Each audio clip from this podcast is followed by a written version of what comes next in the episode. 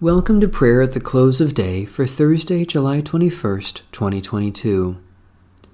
O God, come to our assistance. O Lord, hasten to help us. The Lord grant us a restful night and peace at the last. Amen. Almighty God, Maker of all things, have mercy on us. Jesus Christ, Redeemer of the world, have mercy on us. Holy Spirit, giver of life, have mercy on us.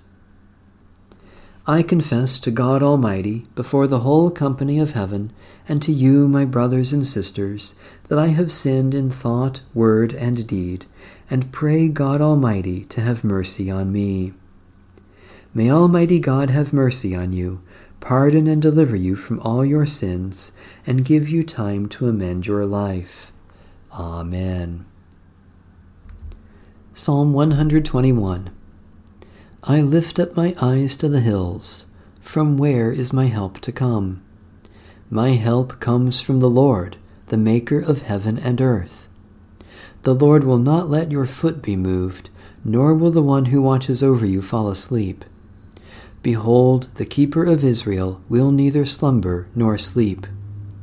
The Lord watches over you. The Lord is your shade at your right hand. The sun will not strike you by day, nor the moon by night. The Lord will preserve you from all evil, and will keep your life. The Lord will watch over your going out and your coming in from this time forth for evermore. O God, Maker of heaven and earth, you help us in times of distress and watch over us day and night.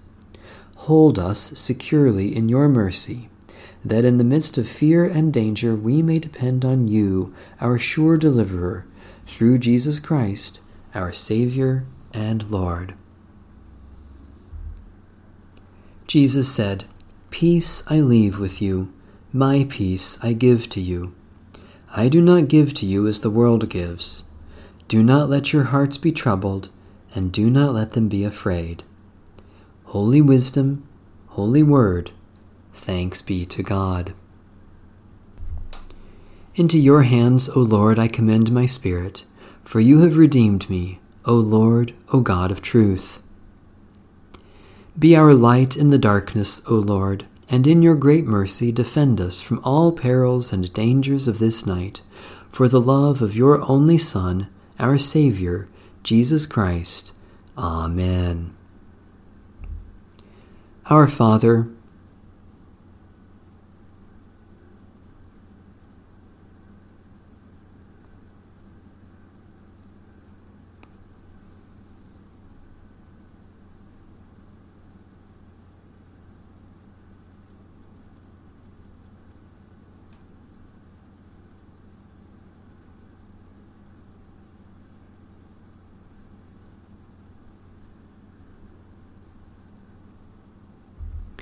The Canticle of Simeon.